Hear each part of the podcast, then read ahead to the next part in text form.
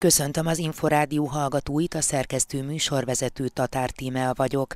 A következő csak nem fél órában az alábbi témákkal várjuk Önöket. Az ukrán menekülteket segítő karitatív munkából a gyerekek, fiatalok is kivehetik a részüket. Nagyon fontos a közösségvállalás ezekkel a problémákkal, és adott esetben tényleg közelről látni ezeket a problémákat, és ilyen módon érzékenyebbé tenni a gyerekeinket is. Önkénteseket várnak a Bokcsarnok gyermekjátszójába és a Babamama szobába. Civil önkéntes segítők között is nagyon sok gyakorló édesanyja van, a védőnői önkéntes segítést pedig hát elsősorban védőnöktől, de csecsemő gyermekápolóktól, vagy egyéb egészségügyi dolgozóktól is szívesen veszük. Rendre túljelentkezéssel indítja a Családi Életre Nevelés című kurzusát a Kincs a Debreceni Egyetemen. Nem egyszer találkoztam már azzal a visszatérő gondolattal, hogy milyen jó lenne hogyha ezek az ismeretek több helyen is megjelennének a felsőoktatásban, illetve mennyire ideális lenne, hogyha fiatalabb korban is lehetne már ezekkel találkozni. És megkezdődött az óvodai beiratkozás, május 20-a a határidő. A szülőnek, akinek három éves korát a gyereke betölti ez év augusztus 31-ig, neki gondoskodnia kell megfelelő óvodáról, tehát nem opcionális kérdés. Példátlan civil megmozdulást váltott ki a magyar lakosságból az orosz-ukrán háború. A karitatív munká munkából a gyerekek, fiatalok is kivehetik a részüket, de fontos, hogy szülőként mindig vegyük figyelembe az életkori sajátosságaikat. Minden önkéntesség, adományozási kedv, segítségnyújtási hajlandóság alapja az empátia, és az a gyermek tud jól segíteni, aki átérzi annak a helyzetét, akin segíteni szeretne.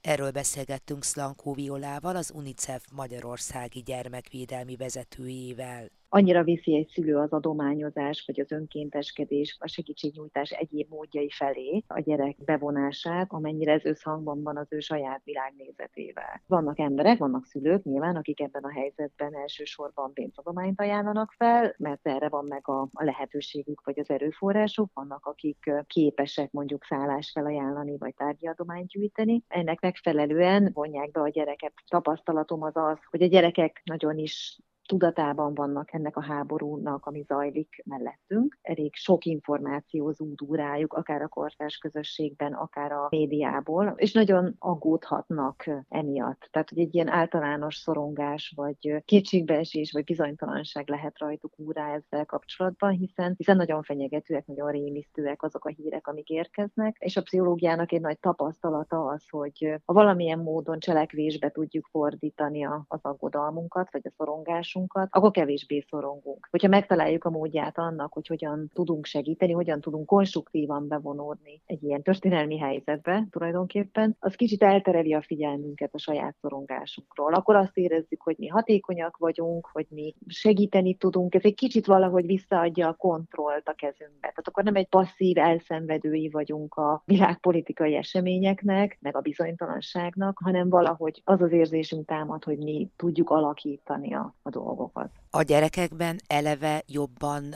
benne van még ez a beleérző képesség, ez az empátia, hogy segítőként lépjenek fel egy ilyen szituációban? Személyiségfejlődésnek ez egy bizonyos életkorában kezd úgy igazán bimbózni az empátia fejlődés, ez jellemzően ilyen három-négy éves korra teszik a szakemberek. Az empátia akkor lesz erős valakiben, hogyha vele is empatikusak voltak. A gondoskodás, a szeretet, a törődés az, ami az empátiát tudatát felébreszti valakiben. A törődés, a gondoskodás ugye arra épül, hogy a szülő, a gondviselő mennyire látja, mennyire ismeri föl a gyereknek a szükségleteit, mennyire tud aztán ezekre érdemben reagálni. És hogyha valakinek ez a tapasztalata meg van egy kisgyereknek, hogy felé megfelelő módon reagálnak, vagy vele együttérző módon bánnak, empatikusan kezelik, akkor valahogy ezzel párhuzamosan alakul ki az egyénben a saját empátia. Most kifejezetten az orosz-ukrán háború kapcsán milyen tevékenységekbe vonjuk bele a gyerekeket, milyen adományozás, uh-huh. vagy adománygyűjtésbe, vagy, vagy, vagy segítő tevékenységbe? Hát ez nagyon, nagyon függ a gyereknek az életkorától is, meg egyáltalán a családnak a, az élet stílusától, vagy a világnézetétől. Szerintem az, a, az az első és legfontosabb, hogy ez legyen összhangban azzal, amit a család gondol. Tehát, hogyha egy szülő maga segít, segíteni akar, mondjuk felajánlja a lakását, vagy összegyűjti a tárgyi adományokat, tehát ő ezzel összhangban van, és ő ezt átéli és fontosnak tartja, akkor ebbe vonja be a gyereket is nyilvánvalóan. Tehát azt nem lehet, hogy maga a szülő igazából nem érzékeny, vagy nem empatizál, de szeretné, ha a gyereke valahogy segítene, akkor lesz egy ilyen zavar tulajdonképpen a rendszerben. Szerintem a kisgyerekek esetében nagyon óvatosan kell bánni, mondjuk az óvodás és a kisiskolások esetében nagyon óvatosan kell bánni egyáltalán így arról, hogy miről van itt szó. Tehát az, hogy háború zajlik, vagy rettenetes humanitárius katasztrófa történik a szomszédban, erről nem kell igazából a gyerekeket tájékoztatni. Ahogy a gyerekjogi egyezmény fogalmaz, hogy az érettségüknek és a koruknak megfelelően kell a gyerekeket bevonni az eseményekbe, vagy a helyzetekbe. Tehát, hogy egy kisgyerek esetében elég annyit elmondani, hogy, hogy a szomszédország lakói nagyon nehéz helyzetben vannak, el kell hagyniuk az országot, jó, esetleg lehet mondani, hogy nyilván egy háború van, de hogy átmenetileg nagyon nehéz helyzetben vannak, és ezért a segítségünkre, támogatásukra van szükségünk, és akkor mondjuk megbeszélni a gyerekkel, hogy mi az, ami mondjuk játékot, szendvicset, ruhát felajánlana egy ukrán gyereknek. Kicsit így ezen a szinten tartani ezt az egész segítségnyújtást. Nagyobb gyerekek esetében jellemzően mondjuk a középiskolások esetében, akik már nyilván megértik itt a politikai összefüggéseket is, meg a történetnek az egész kontextusát. Egyrészt több információt is elmondhatunk nekik, másrészt komplexebb tevékenységebe is bevonhatjuk őket. Ugye az jellemző, hogy ez a korosztály, ez a középiskolás korosztály, ez nagyon szeret a kortárs csoportjával lenni. Abban az esetben inkább az önkénteskedés, terepmunka az, ami őket érdekelheti, tehát együtt a kortársaikkal segítenek mondjuk szendvicset osztani, takarót osztani, vagy az egyéb ilyen logisztikai feladatokba való bevonódás lehet számukra érdekes. Ennek vannak, lehetnek most hosszú távú személyiségformáló hatása is, ha mondjuk a gyerekek ajándékcsomagot állítanak össze most az ukrán menekült gyerekeknek, vagy rajzokat, játékokat uh-huh. készítenek nekik, milyen hatása lehet uh-huh. ennek a későbbiekre nézve? Biztos vagyok benne, hogy azok a gyerekek, azok az itthoni gyerekek, akik kapcsolatba kerülnek ezekkel a történetekkel, ezekkel a személyes történetekkel, akár úgy, hogy ukrán családokkal találkoznak, mert befogadták őket, vagy egyáltalán kijárogatnak a, eddig a pályaudvarokra, most már a különböző szálláshelyekre. Tehát ez, hogy ők közvetlen kapcsolatba kerülnek azokkal az emberekkel, akiket egy tulajdonképpen történelmi katasztrófa sújt, és, és személyes élményeik vannak velük kapcsolatban, biztos vagyok benne, hogy hogy ez nagyon befolyásolja az ő személyiségüket. Akár úgy, igen, hogy, hogy érzékenyebbek lesznek ezekre a helyzetekre, akár úgy, hogy érzékenyebbek lesznek egyáltalán a történelmi összefüggésekre. Nagyon fontos egyébként a, a közösségvállalás ezekkel a problémákkal, és adott esetben tényleg közelről látni ezeket a problémákat, és ilyen módon érzékenyebbé tenni a gyerekeinket is. Szlankó Viola pszichológust, az UNICEF Magyarország gyermekvédelmi vezető vezetőjét hallották. Családi Hét. Az Inforádió család és ifjúságügyi magazin műsora. A Bokcsarnok gyermekjátszójába és a Babamama szobába vár önkénteseket a Magyar Védőnők Szakmai Szövetsége. Az ukrán menekülteket érintő humanitárius segítségnyújtásba anyukák, nagymamák és egészségügyben jártas szakemberek egyaránt bekapcsolódhatnak. A helyszínen van tolmács, de a szakmai szövetség közreműködött egy olyan egészségügyi kérdőív összeállításában is, amely ukrán-magyar kisokost is tartalmaz. Várfalvi Mariannával, a Magyar Védőnők Szakmai Szövetségének elnökével beszélgettem. A védőnők a Bokcsarnok gyermeksarok és babamama szoba területein folytatnak önkéntes tevékenységet. Sok olyan gyerekes család megfordul a menekültek között, akiknek lehet szüksége védőnői tanácsra, védőnői segítségre. Olyan területeket alakítottunk ki ott a gyermeksarok részlegeiben, amelyek hát egyrészt a különböző korosztályú gyerekek együtt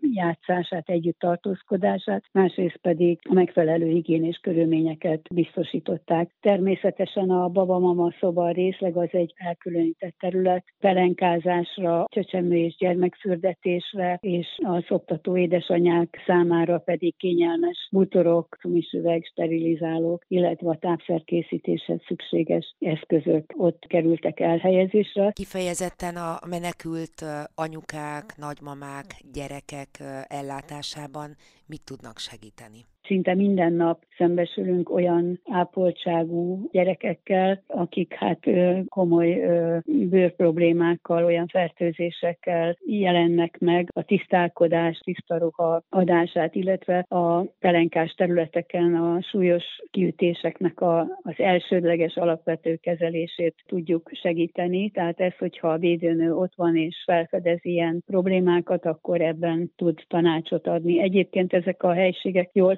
vannak szerelve mindenféle babaápolási szerekkel, higiénés szerekkel, pelenkákat tudnak az ottani önkéntesek biztosítani, hogyha a szülők utazás közben valamilyen egészségi problémát tapasztalnak a gyermeknél, vagy akár ott a bokcsarnokba érkezéskor, akkor lehetőség van a 24 órás orvosi ügyelet keretében orvosi ellátást is igénybe venni. Erre is többször volt már példa, hogy a védőnők átkísérték az édesanyját édesanyját vagy a nagymamát a gyermekkel az orvosügyeletre, ami szintén ott van a közelbe, tehát csak pár lépést kellett tenni. Milyen önkénteseket várnak segítőnek? Legyen-e például egészségügyi végzettsége, vagy előnye az, hogyha a segítő maga is anyuka vagy nagymama is gyakorlattal rendelkezik? Igen, mindenképpen. Az önkéntes segítők, a civil önkéntes segítők között is nagyon sok gyakorló édesanyja van, nagyon sok egészségügyi végzettségű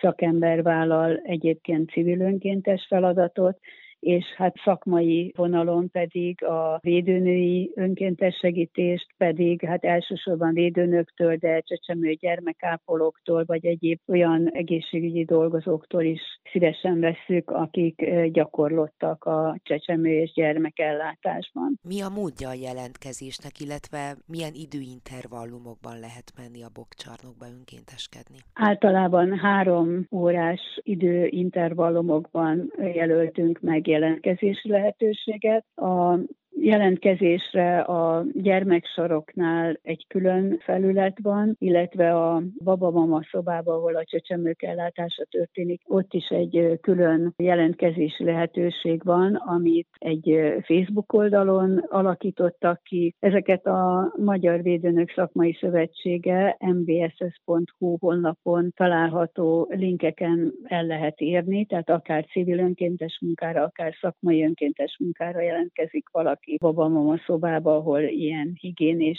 szükségleteket vesznek igénybe a szülők, a pelenkázásra, a szoptatásra, az 24 órában nyitva van, a gyermekjátszó sarok pedig reggel 6-tól este 9-ig, 10-ig. Előnye a nyelvtudás, vagy a segítségnyújtás maga az áthidalja ezeket a nyelvi akadályokat? Mindenképpen előny. Nagyon sokan tudnak a menekültek közül angolul is, de az önkéntesek között nagyon sok olyan önkéntessel találkoztam, én személy szerint is, akik beszélnek oroszul vagy ukránul, ez, ez aztán már tényleg a csoda. Ugyanakkor pedig a csarnokban vannak önkéntes tolmácsok, ha valahogy sehogyan se boldogulunk így a nyelvi téren, akkor pedig oda hívunk tolmácsot, és akkor ők segítenek. Ugyanez vonatkozik az orvosi ellátásra is. Várfalvi Mariannát a Magyar Védőnők Szakmai Szövetségének elnökét hallották.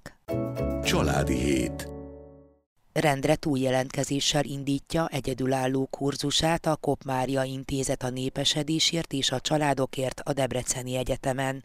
A családi életre nevelés a kincs is az egyetem közös kurzusa, ahol a vendégelőadók más és más megvilágításból közelítik meg a témaköröket, ismertette Engler Ágnes, a kincs tudományos elnök helyettese. Maga a családi életre nevelés alapvetően arra koncentrál, hogy a majdani felnőttek milyen kihívásokkal, problémákkal találkoznak majd különböző területeken, milyen szerepeknek kell megfelelniük.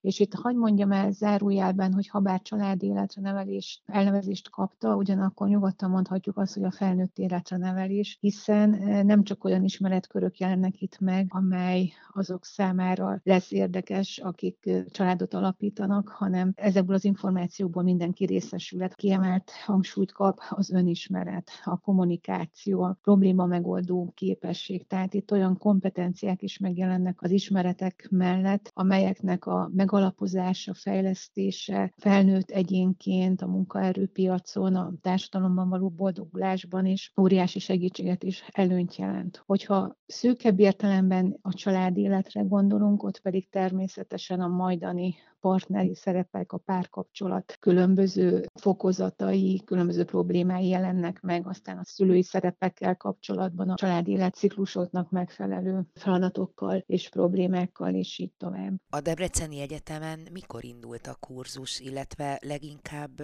milyen területen tanuló hallgatók látogatják ezeket a kurzusokat? A Debreceni Egyetem 2019-ben kötött együttműködési megállapodást a Kopmária Intézettel. Ez volt az az év, amikor az egyetemen megalakult a Kopmária Intézet neveléstudományi kutatóközpontja is, és szinte egyértelmű volt, hogy közös kurzusként először a családi életre nevelést fogjuk meghirdetni. 19-20-as tanévben már el is indult ez a kurzus. Elsősorban tanelképzésben résztvevő hallgatók számára hirdetjük, tehát ez azt jelenti, hogy amikor megnyitjuk ennek a kurzusnak a jelentkezési felületét, először a tanárszakosokat engedjük be, hiszen ők lesznek azok, akik idézőjelben nem csak magánemberként hasznosíthatják ezeket az ismereteiket, hanem a pályán, a pedagógus pályán a jövendő generációt is oktathatják, nevelhetik, képezhetik ezekre a feladatokra. Amikor közülük, akik szeretnék felvenni ezt a kurzust, bármint bejelentkeztek, akkor szoktuk megnyitni a teljes egyetemi hallgatóság előtt. Ez azt jelenti, hogy az egyetemnek 14 kara van, és bármelyik karról jelentkezhet szabadon választható kurzus formájában az a hallgató, aki érdeklődik ez iránt. Örömmel mondhatom azt, hogy rendkívül gyorsan betelnek a helyeink. Emeljük a létszámot folyamatosan, kapacitástól függően. Ebben a tanévben 155 hallgatót tudtunk felvenni erre a kurzusra, de jóval nagyobb volt a jelentkezés. Tehát sajnos mindenfélében előfordul, hogy vannak olyan hallgatók, nem is kis számban, akik nem tudnak bejutni, de mindenfélében szoktuk hirdetni, tehát nem csak évente, hanem fél évente meghirdetjük ezt a lehetőséget. Na most az, hogy ekkora nagy a túljelentkezés, az a kurzus sikerét is jelzi valahol, nem? Így van. Rendszeresen kérünk visszajelzést a hallgatóktól, amikor véget ér egy fél év, ahol megkérdezzük azt, hogy milyen témaköröket tartottak. Kiemelten fontosnak a fél év során voltak olyan témák, amelyek esetleg érdekelnék őket, de nem kerültek be az adott fél évnek a választékába. Mit gondolnak a magáról, a kurzusról, az előadókról, az előadók felkészültségéről, a kiadott irodalomról, és így tovább. És azt kell, hogy mondjam, hogy mindenfélében nagy örömmel is megelégedettséggel olvassuk a hallgatóknak a visszajelzéseit, nem csak a statisztikákra gondolok, hanem azokra a nyílt kérdésekre adott válaszokra, ahol viszont szubjektíven, tehát nem kötött módon, hanem saját gondolataik mentén fogalmazhatják meg azt, hogy mit jelentett számukra ez a fél év, ez a kurzus, és nem egyszer találkoztam már azzal a visszatérő gondolattal, hogy milyen jó lenne, hogyha ezeket az ismereteket nem csak egy szabadon választható kurzus keretében hallhatnának, hanem több helyen is megjelennének a felsőoktatásban, illetve mennyire ideális lenne, hogyha fiatalabb korban is lehetne már ezekkel találkozni. Engler Ágnest a Kopmária Intézet a népesedésért és a családokért tudományos elnök helyettesét hallották. Családi Hét. Az Inforádió család és ifjúságügyi magazin műsora. Megkezdődött az óvodai beiratkozás.